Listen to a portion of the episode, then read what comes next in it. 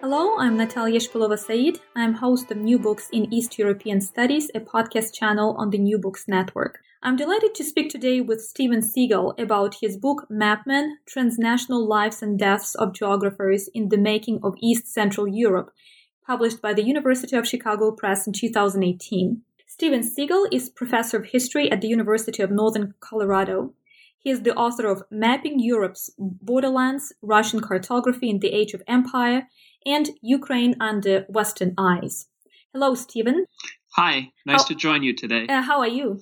I'm fine, thanks. Uh, so, speaking about uh, Mapmen, transnational lives and deaths of geographers in the making of East uh, Central Europe, I have a question uh, about the name of the book, and you were probably asked this question numerous times. Um, at first glance, the phrase mapman appears as one word, uh, at least um, according to the design of the book. Uh, but um, the design of the book also makes it very clear to read the phrase as consisting of two distinct words. Map is in red and man is in black. So you do provide your definition of mapman in the introductory part, but why is it this is so significant to underline some borderline between uh, maps and man and to combine these words at the same time? So I'm also curious about transnational lives and deaths. Uh, it can be read uh, as transnational, taking into consideration the material that you cover, but it can also be uh, read as uh, something on an existential and ideological levels? So, both of these are excellent questions.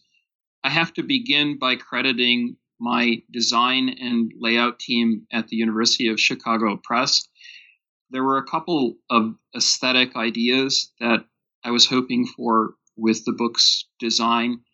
And one is just brazen imitation of Matt Weiner's Mad Men the series that everyone watches on Netflix. And so one can actually see Mad Men and Map Men coming coming together on the cover in a very suggestive and, and hopefully persuasive and subconscious way.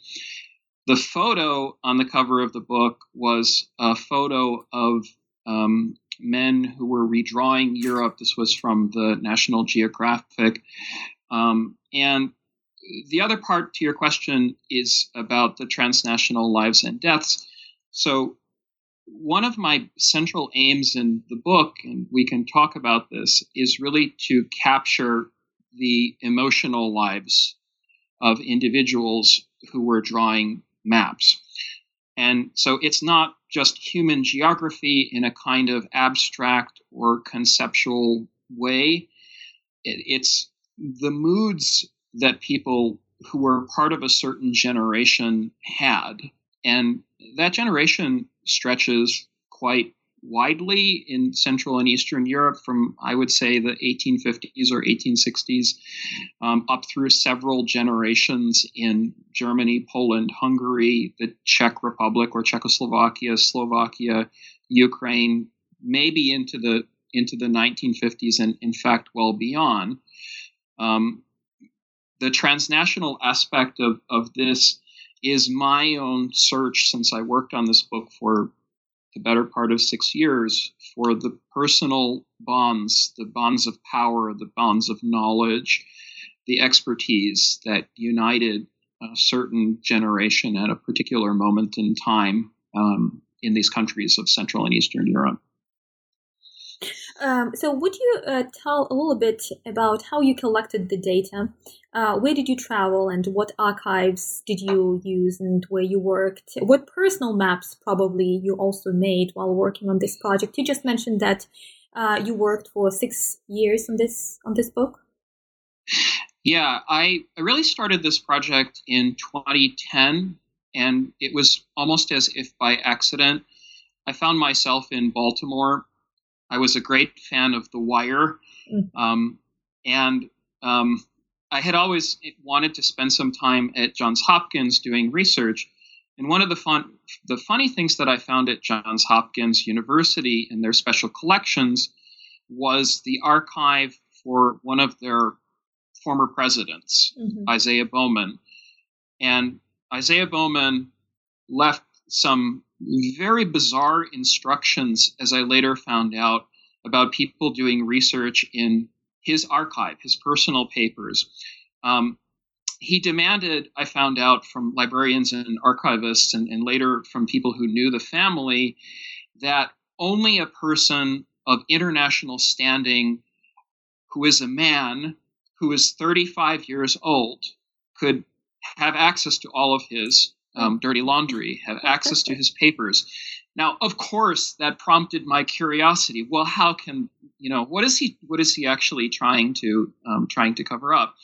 So mm. um, that that led me back to read um, a great biography, which won the American uh, Association of American Geographers Prize in 2004 by the late Scottish geographer Neil Smith, uh, who was a, a student of David Harvey. And that's the American angle because Bowman, after all, was appointed as the chief territorial specialist for President Wilson. Um, he had all of these international contacts, contacts with Polish, Hungarian, German, French, and many other geographers. Uh, so, to answer your question about archives, um, I used fewer archives in fewer countries than I did in Mapping Europe's Borderlands. Mm-hmm. There were 11 languages and 24 archives in Mapping Europe's Borderlands, which was my dissertation and my first book. This one um, posed an enormous challenge, I think the biggest challenge of which was learning Hungarian oh. from scratch. I have no family background in Hungarian. Um, I did not speak Magyarul. I was um, someone who studied Polish and and, and Italian, um, and I knew German languages, Germanic languages. So um, I began really taking a deep interest in Hungary. And although there are many parts of the book which took me to Leipzig, Budapest, Krakow, um, I interviewed Romer's great granddaughter in Wrocław in the old town. Uh, I ended up in Lviv, um, searching for the family of Rudnitsky, and I found some amazing things. Anyway, um, there are fewer archives and I think fewer languages, but this still was a six year project. And I came into it in all kinds of uncanny and, and unexpected ways. I, yeah, I'd call it a Hungarian book. It's actually, in many ways, a Hungarian book, um, which started with Orban and the 2000 teens and the turn toward illiberalism, and, and eventually, when I was finishing up my research after uh, Maidan, I was in Ukraine mm-hmm. in uh, in the early part of 2015. So that's a significant part of the book. Well, that's actually quite inspiring to learn a language in order to complete a project. How did you uh, handle that challenge? Did you take a class, or did you just learn the language on its own? But from what I uh, heard, uh, Hungarian is considered to be one of the most um, difficult, challenging languages to learn. But I don't have any experience with Hungarian. Well, Natalia, since you're interviewing me from Indiana University, Bloomington, I owe a great a great deal of thanks to IU Bloomington and, and my magnificent Hungarian teacher Valeria Varga. Oh yes. Mm-hmm. Um, I, I, just want to give a, a, a shout out to her and to the SWSEEL program, the, the uh, program in summer um, study for East European Eurasian languages. Uh, it was an incredible experience learning Hungarian with her. I don't know if I was her best student, probably not. Um, but, you know, I started as many Americans did who took an interest in Russia and Eastern Europe in the in the late 90s and even before going through these intensive language mm-hmm, programs. Mm-hmm, mm-hmm. And I actually studied Russian at Indiana in mm-hmm. 1998, oh, if you can imagine that, in a former century. Um, and so I studied Hungarian more formally. I really needed the grammatical training in order to be able to read letters, um, and especially to uh, to work through correspondence. Mm-hmm. I worked through Teleki's very famous suicide note from August 3rd of 1941 when uh, the prime minister of the country, Teleki, Count Paul Teleki, committed suicide. And without that language knowledge, I really couldn't have done the archival research that I did for this book. That's that's amazing. So in your book, uh, you um, focus primarily on Germany, Poland, Hungary, and Ukraine. Uh, and the interest to these locations, so to speak, um, stem from your interest in Russia first. I, did I understand that correctly? So you you you you, uh, learn, you were studying the Russian language, and probably your research was focused on Russia as well as your first book is uh, mapping Europe's borderlands Russian cartography in the age of empire, and then little by little uh, you developed your interest in other places. Yeah, I think I think in terms of the development of the book and all of the chapters, I would not call it a Russian book. Um, my first Slavic language was actually Polish, mm-hmm. and I studied Ukrainian um, after I had learned Polish. In fact, after I had studied both Russian and Czech, um, I became involved with the Harvard Ukrainian Research Institute. I took Ukrainian for the first time formally in 2000. Mm-hmm. And um, one of the wonderful things that happened to me in the decade of the noughties um, was being commissioned by the Harvard Ukrainian Research Institute to write Ukraine under Western eyes. And that particular book got me really more deeply interested in the history of Ukrainian geography and cartography. Um, my major Ukrainian figure is Stepan Rudnitsky. There are, of course, other Ukrainians like Volodymyr Kubiyovich, who was, many people forget, trained as an ethnographer and a geographer. Um, you know, but I wanted I wanted to combine biography and life story with the visual saturation of maps, what it what is it is actually like or was like for people like Rudnitsky to found a national school of geography and cartography as he tried to do for Ukraine. Um, and we can talk about his life trajectory and some of the others, but it, it's not as much of a Russian book. The Russian Revolution is certainly present. Soviet policies of the 1920s, particularly vis-a-vis Ukraine, are, are present. And of course, Rudnitsky um, was a victim of Stalin's purges uh, when he was killed en masse with other members of the, the humanistic and technical intelligentsia at, at Solovets Solovki in 1937. Uh, well, I have a few questions for you uh, about the uh, um, material which is presented in the book. But first of all, I would like to ask you to uh, describe what a map uh, is for you because my understanding is a map for you is not just some piece of paper that shows a territory of, of a country but it's more than that um, it's it's not a crystallized item uh, that stays stable uh, it constantly evolves and changes and i would also say that we can have a couple of versions of maps especially today with all these border changes, which are connected with some political turmoil? Yeah, I, I think I'm a little bit unusual in the way that I conceive of maps and think about maps. If there's a baseline, I think of maps as fantasies. Mm-hmm. And beyond that, there are all of the conventional things. Maps are texts, maps are tools, Maps are part of the, the gadgetry of um, millennial fetishism. Um, maps enable you to get from A to B. But when I think of maps, I really do think of craftsmanship and aesthetics. So, a couple of the examples I, I used toward the end of my book are the very famous surrealist map of the world, which was an mm-hmm. avant garde project um, showing islands in 1929 and blowing things like fixed scale and fixed proportion um, up, uh, changing it to the level of fantasy and, and, and prejudice. A good, another good example I would give um, would be the avant garde sculptor whose name is David Černý, who's a Czech sculptor who was commissioned by the EU in Brussels to create uh, an installation of a map.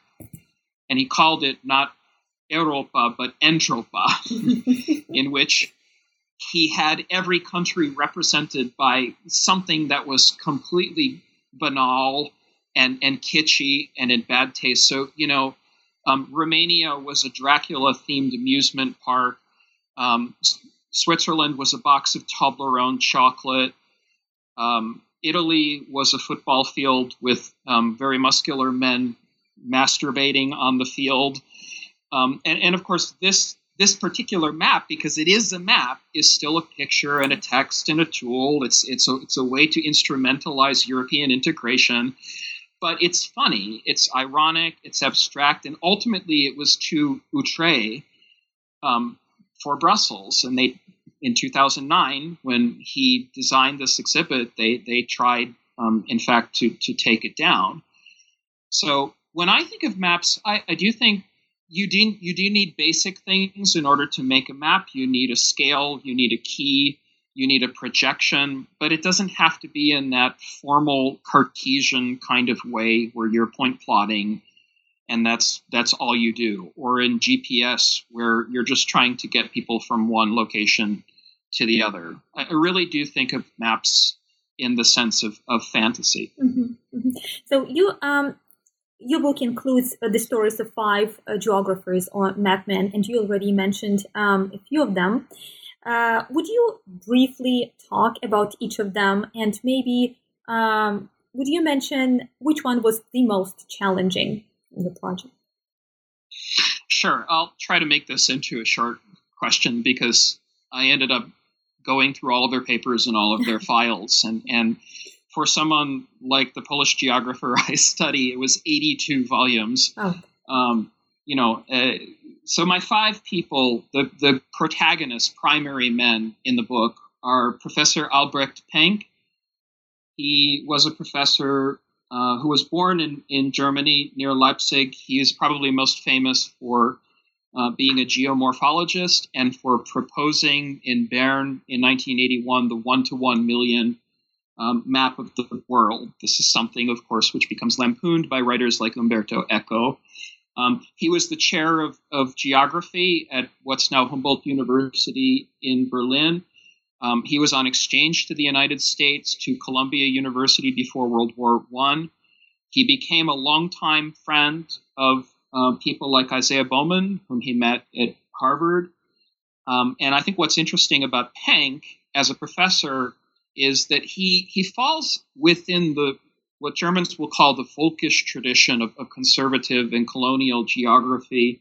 He supported both um, the Kaiser during World War One, and as it turns out, and I talk about this because it's very complicated, Hitler during World War Two.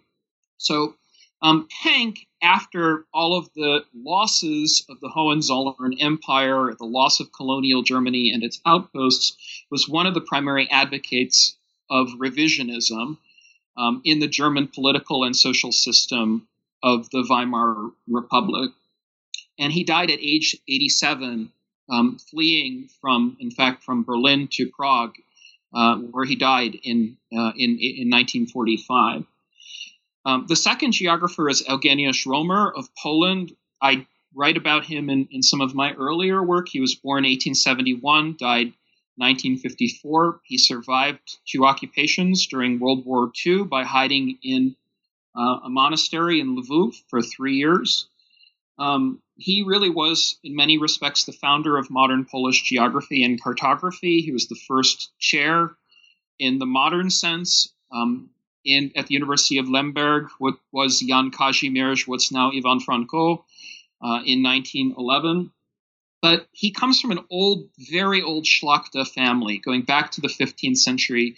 And I think one thing I learned from, from Romer, who was an aristocrat, rather than from Penck, who was very much a bourgeois Mandarin type of academic, was that Romer's mental map went back centuries, in fact, like 15 generations, stretching across all of the family's aristocratic estates from north to south.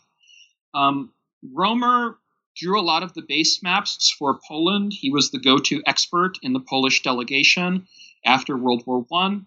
Uh, he was the most important cartographer for the Treaty of Riga in 1921, um, and he was an internationalist. He actually believed in a so called resurrected or reborn Poland, but he tried to broker friendships and, and, in many ways perform like Paderewski performed in Paris for the Polish cause. He was very anti Ukrainian. In fact, this was so surprising to me. In fact, even more shocking than I thought um, as I looked through all of his sources. The Ukrainian geographer we can talk about, his name was Stepan Rudnitsky, born in East Galicia in 1877, died, as I mentioned, a victim of, uh, of the purges. Um, there are several interesting things about Rudnitsky. He had a doctorate. He competed with with uh, Romer. He actually advocated a greater Ukraine in a kind of colonial and great power way. Um, he appealed to diasporas. He worked for some time for the Union for the Liberation. Uh, I forget what it's called, the Union for the Liberation of, of Ukrainians in New Jersey. It was the sort of mirror image of the of the same organization that existed in Vienna during World War One. Anyway, he drew some of the very first maps in Ukrainian. Mm-hmm. Um, and his hero was um, Mikhailo Hrushevsky. Hrushevsky was one of his biggest supporters and patrons, and Hrushevsky hoped that Rudnitsky could do for geography what Hrushevsky had done for history, mm-hmm. uniting Ruthenians, Ukrainians on both sides of the of the Zbruch River. It didn't turn out that way. Rudnitsky ended up um, migrating to Kharkiv, Soviet Kharkiv, where he hoped to start a geographical institute for the technical intelligentsia. It didn't work out that way. Bowman, I mentioned, was absolutely fascinating. He was a student of William Morris Davis. He had traveled to South America. Uh, he worked for the uh, Foreign Affairs Journal. He worked for Wilson's Inquiry. He became the president of Johns Hopkins University from 1935 to 1948 and died in Baltimore in, in 1950. Um, and the last one is Count Paul Teleki. He's my he's my Hungarian, but he's really a Transylvanian aristocrat. Um, born in Budapest, his history goes back at least 17 generations. Um, he was a complete amateur. He, he had traveled to Africa. In fact, he had been to the Sudan. Um, he took up a, a, really deep interest in early modern European cartography, and particularly, he was fascinated by Japan.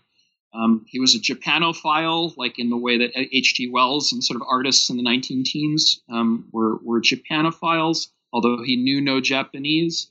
Um, and he became prime minister of Hungary twice uh, after, really after his career as a geographer, um, twice prime minister. Uh, first during um, the regime right after World War One and after Bela Kun and the Communist Revolution, and then he was prime minister from 19, uh, 1939 up until his suicide in April of 1941. So I'm fascinated by these three individuals. There, there are others. You know, um, there are there are wives, there are daughters, there are many others that I describe who are um, part of their saga. Um, but I tried to create a five-headed monster and to tell the story in the book of, of their lives and work. Mm-hmm. While you were doing this research, did you come across any female characters uh, who were main um, characters in creating maps? Well, I did, and I, I get asked this question a, a, lot, and I think there's there's more research that clearly needs to be done on it. Uh, I'll give a couple of examples. So, um, first, in Hungary, there were women who were part of the Hungarian Geographical Society, mm-hmm. and they were, um, in many ways, continuing a colonial legacy. So, the Hungarian Geographical Society starts in 1872.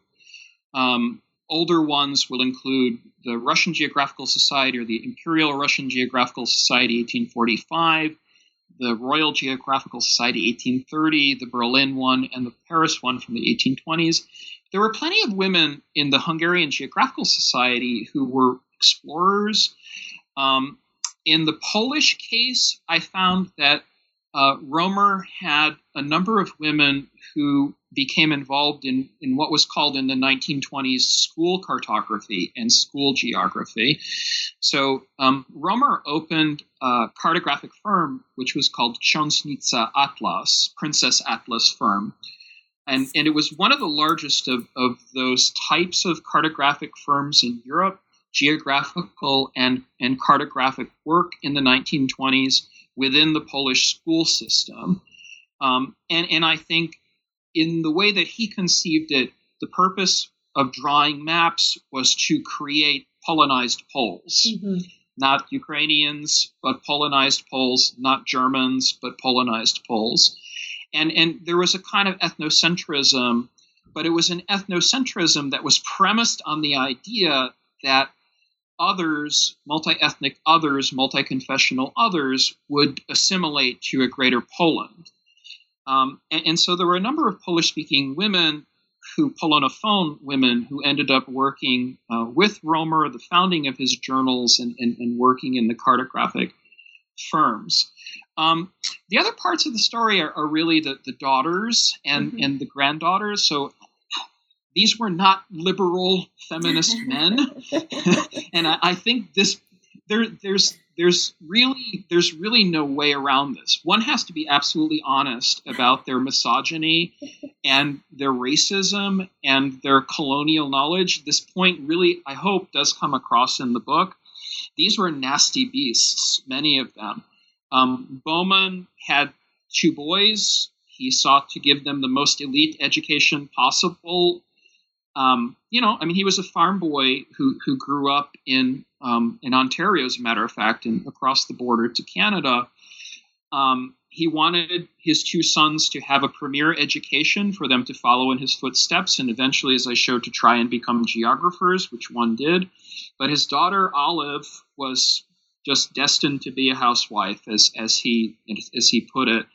Um, and Bowman even told his sons, and I found this in the letters, that they should marry well, and they should find a woman to travel around the world with them and like have babies. So, though those men that I describe were not exactly open in any kind of professionalization way. Although, if you dig a little bit deeper, you can see how they began to start in the 1920s to conceive of a role for women as teachers and especially for women as, as geography teachers or for people who are working, for women who are working in cartography firms and shops. Well, um, I just wanted to say that it's a real pleasure to read your uh, book, and for many reasons. Um, it's very rich in uh, bibliography, very rich in historical facts, in biography facts, and of course, your writing style deserves a separate uh, compliment. Uh, but uh, what I discovered for myself as well is that uh, you really um, open this world, as you as you mentioned, this fantasy of uh, map making, where map making is not some uh, science, but it's some occupation. Uh, it's one's passion, so to speak, and you feel actually these lines which are incorporated in borders, which are incorporated in maps, as moving and as well. If if if we could use that word alive. So we actually feel them very fluid in a fluid way. Uh, and I, as I was reading your your book, I was thinking about your characters that you describe, but I was also thinking about them not only as representatives of that country for which they create uh, maps, but also those countries that are outside those borders. In other words, uh, I was wondering about the gaze of the outsider of their country. So, could you just uh, tell us a little bit about how they were perceived by outsiders, but those who were put behind those uh, borders? Yeah, that's such a great question, Natalia, and, thank you for the for the compliment. Um, the writing style. One of my goals is to make this book accessible and and hopefully translatable um, into the languages and into the countries that I, I study. So um, you know, I have been lecturing, um, and if if the if the plague is not upon us forever, I hope to continue to talk about it um, in, in, Hungary and in Germany and Poland and Ukraine. Uh, I was supposed to give the 100th anniversary lecture for the Treaty of Trianon in Hungary, but to give it in Vienna for the Wiesenthal Center. Mm. And, and I think this is a good segue to think of the gaze that, that you're thinking about because if, if you look at the Hungarian maps, and I'll use those as my example, clearly Hungarian um, geographers, especially those of a revisionist bent, who are supporting the idea that Hungary was dismembered. Hungary, those revisionists in, in the 1920s are really trying trying to establish contacts with others in the diaspora and abroad, especially in North America. Don't forget, there are 3.3 million Hungarians who, as a result of this treaty in June of 1920, end up outside of the borders. So, you know, people like to speak in cliches sometimes about how the war didn't end in 1918. Well, yes, everybody knows that. Um, also, the story of, of, refugees and displacement and long term displacement, um, I, I, think, is a story that needs to be told. Um, so, what the Hungarian revisionists tried to do was to create as great a Hungary as possible. They were wedded to this idea. And in fact, Teleki himself, I found out, was wedded to the idea all the way through the first and second Vienna Awards in 1938 and 1940, um, while he was trying to create a kind of diplomacy between fascism and what was left of liberal democracy in the 1930s. What he really wanted to do was to make Hungary as big as possible, a greater Hungary as big as possible. And that meant regaining territory that was lost to Czechoslovakia, Romania, and Yugoslavia. In fact, right up, really right up until the end of his his life. That was his that was his fixed idea. Um, the other part of your question, the gazes across borders. Well, you know, geographers lost their international community in 1914, and and more deeply in the nationalist universe of 1918 and 1919. Ukraine was, you know, under the occupation, one might say, of, of somewhere between nine and, and 11 governments between 1917 and, and 1922. Um, so, what this meant for someone like Rudnitsky was that he had to create an alternative career because he could not be a professor uh, at Jan Kazimierz in the Second Republic of Poland. He was a diaspora Ukrainian. He actually wrote, published in Czech. Um, his family was German speaking. He was absolutely fluent in German. He um, kept up his German correspondences with, with prominent geographers like, like Penck or Bruckner or Krebs. And eventually, when Rudnitsky was granted the opportunity to return, quote unquote, to Ukraine, his return was actually to a city he had never visited, but was then considered part of Ukraine, and that was in Soviet Kharkiv Kharkov, Kharkiv in 19, 1925. So these borders had, had absolutely changed. And, and I think, you know, beneath the science of Wissenschaft or the science of Nauka are, are some monumental changes in, in the lives of these individuals. One more sort of footnote to this I, I like doing family history, mm-hmm. and, and sometimes in an old fashioned kind of way, but it's how we get the stories um, and and the stories all have to be fact checked because and it's impossible right? It is absolutely impossible. Rudnitsky is a good example of this. There there are plenty of lies and there are plenty of, of sort of mendacities and prevarications but there are also myths that he actually really believed about himself. And and he faced some very tumultuous years having been d- displaced from a city where he thought he could make his career as ukrainian having lost his wife to cancer. His wife died at the age of 35. You know, these are the, some of the things that don't make appearances in strictly speaking scientific um, Kurzbiografien. Mm-hmm. They they also really deserve a place, and I wanted to give the full kind of three dimensional picture of the humans um, behind the maps. Yeah, I have uh, another question about additional lines, borders, whatever we call those, uh, your uh, spelling choice for some locations. In your previous answer, you mentioned uh, Kharkov, Kharkiv. Um, in another answer, you also mentioned Lviv, Lvov, Lvov, Lemberg.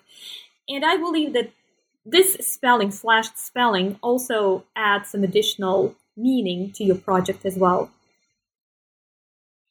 Yeah, I, I mean, it, it's really hard to make a choice, and, mm-hmm. and when you're making a choice, you will face a charge that you're being a nationalist mm-hmm. or a nation builder. I, I think in some ways it's absolutely true that I am a Ukrainian nation mm-hmm. builder. I'm certainly engaged in Ukrainian studies and Ukrainian history, but my origin story in trying to think about Ukrainian relations is really through the lens of all of the peoples in the lands that might be considered Beauplan's Ukraine. Mm-hmm. And and if not Beauplan's Ukraina or Ukraina, then then then maybe even something else. You know, even when we call um, Galicia Galicia, it's Galitzin or Galitzin Volhynin. Um, I had to make some some choices, certainly, uh, with cities like Lviv, Lvov, Lemberg, Leopold. Um, but I, I think I was trying to be fair to the mentality, the, the mental mapping, even mm-hmm. the psychological mapping of the individuals. And, and in that way, I'm less of a person who believes in discursive analysis and more of a person who believes in, in intent. I, I want to get I want to get how the person sees himself or herself through the map. And I think that's incredibly important for um, people who are actually using using maps for both war and peace building purposes. Um, there are many ways to to kind of cast or script Rudnitsky. One of the ways that you can certainly script Rudnitsky or cast him as as as a as a as a player on stage is as a Ukrainian nationalist. But that doesn't explain his knowledge of German, French, Russian. Mm-hmm. Um, he, he wrote in German and Czech. He had debates with Polish geographers. Um, in many ways, he, he picked up on the long intellectual history of, of German climatology, volcanology, um, meteorology, those sorts of things that, that virtually vanished during the geopolitical turns of, of the 1920s, um, much less the 2000 teens. So um, I, I, try I try to be fair without offering hagiography or apologetics. I, I actually think um, I am quite fair to all of the prejudices um, held by people like like Rudnitsky, um, for whom toward the end of his life he he didn't he didn't really have a city. Mm-hmm. He, he couldn't go back to Lemberg. Mm-hmm. Um, he even couldn't go back to Ukraine. Uh, you know, he was exiled to the Soviet hinterland um, after his arrest in 1933. Uh, so, you know, the places also become signifiers of, of lost countries um, and and all of the moods and all of all of I would say the emotions that emigres often have for for places to which they can't return. Mm-hmm. Uh, so there is a very um, uh, insightful statement in your book. It's page one um, uh, one ninety four. Places and maps are layered with meaning, and uh, what you just described, I think, illustrates very well what is meant by this uh, statement. Um, is your current project in any way connected with um, with with Map Men? Well, thanks for the question. I, I love to plug current projects. um, I, am work, I'm working on I'm working on a couple of different ones, and uh, I can I can describe what I'm doing in a moment. Um, I'm really impressed by scholars who are micro historians of a place. Mm-hmm. So um, the house on, on Ujezdovskia Street, you know, right down to the address, or the Dom na the House of Government.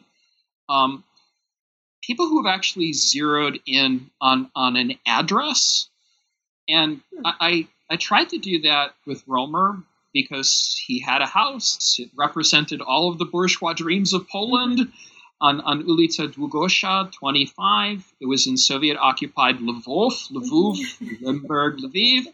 He had this house to which he could never return after 1941. And for a lot of Poles, of course, who lost their Polish um, Galicia, this is this is of course something which conjures all kinds of, of emotions and, and sometimes irrational politics.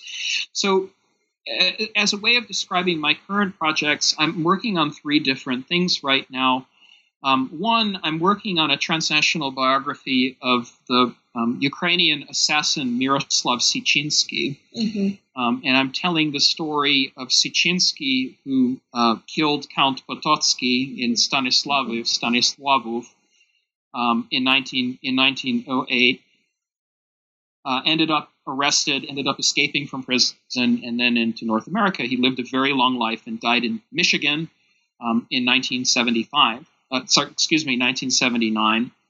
Um, as for Map Men, my new project, one of them is a transnational history of airlines and aviation. So I'm interested in the mapping of airspace and the control of airspace and how airlines control or don't control this and how international law, especially since the 1940s, um, attempts to regulate it well into the Cold War. Uh, the closest project I have to Map Men is really not so much a book, but a gazetteer. Um, and it is a gazetteer of fantasy places. Uh, so, you know, the highbrow or let's say high modernist fantasy places everybody knows, Kakania, but there are lowbrow places like Charlie Chaplin's Bacteria, right? Um, or, you know, um, Vaishnoria or San Marcos um, these are all sort of um, or Banderstadt, you know, the sort of the nickname, right? These very colloquial nicknames that, that one begins to hear, Voroshilovgrad. Um, I, am interested actually as a Ukrainist and a Ukrainian history, historian in the long history of fantasy maps and fictive maps. Mm-hmm, mm-hmm, so, mm-hmm. you know, how, for instance, what, what happened, let's say, um, when a new country was invented by a slippage of the pen. The New York Times invented a new Kyrgyz, Kyrgyzstan, and it went viral. And on Wiki, there was a new history with maps of this fictional country that was created. You know, Putin's Novorossiya, which of course is a fictional country but does have a history going back to the imperial period and Catherine the Great, and, and at least through the early 19th century how do those fictional countries circulate, gain um, sort of purchase? Um, I've managed for this gazetteer, which I think will be a collaborate, collaborative digital humanities project, to mm-hmm. gather up the names of 500 different countries, diff- different fictional countries, which were um, invented uh, since the late uh, late 1880s and 1890s you know, I mean, it comes out of Yiddish literature as well. The name for Kiev, people will sometimes forget, is is is Yehupetz, mm-hmm, right? Mm-hmm. Um, or you know, for Vilna, the Jerusalem of the North. Um, there, there are plenty of places that I think are fictional, but gain more power just through circulating. And I think it's a, a very important exercise to understand how and why and where they're circulating and, and for what. So uh, that is a project about place and, and, mm-hmm. space that I would say derives from Map Men. Yeah, that's that's uh, fascinating. Well, good luck on your uh, projects, and I'm uh, looking forward to your new publications and to new book. And I hope that we'll talk about your new books in the near future. Uh, thank you so much for your book, uh, for this excellent research, and thank you for guiding us through these labyrinths of map fantasy. Thank you so much, Steven. My pleasure. Today I spoke with Steven Seegel about his book Map Men Transnational Lives and Deaths of Geographers in the Making of East Central Europe, published by the University of Chicago Press in 2018. Thank you for listening to the East European Studies podcast in the New Books Network.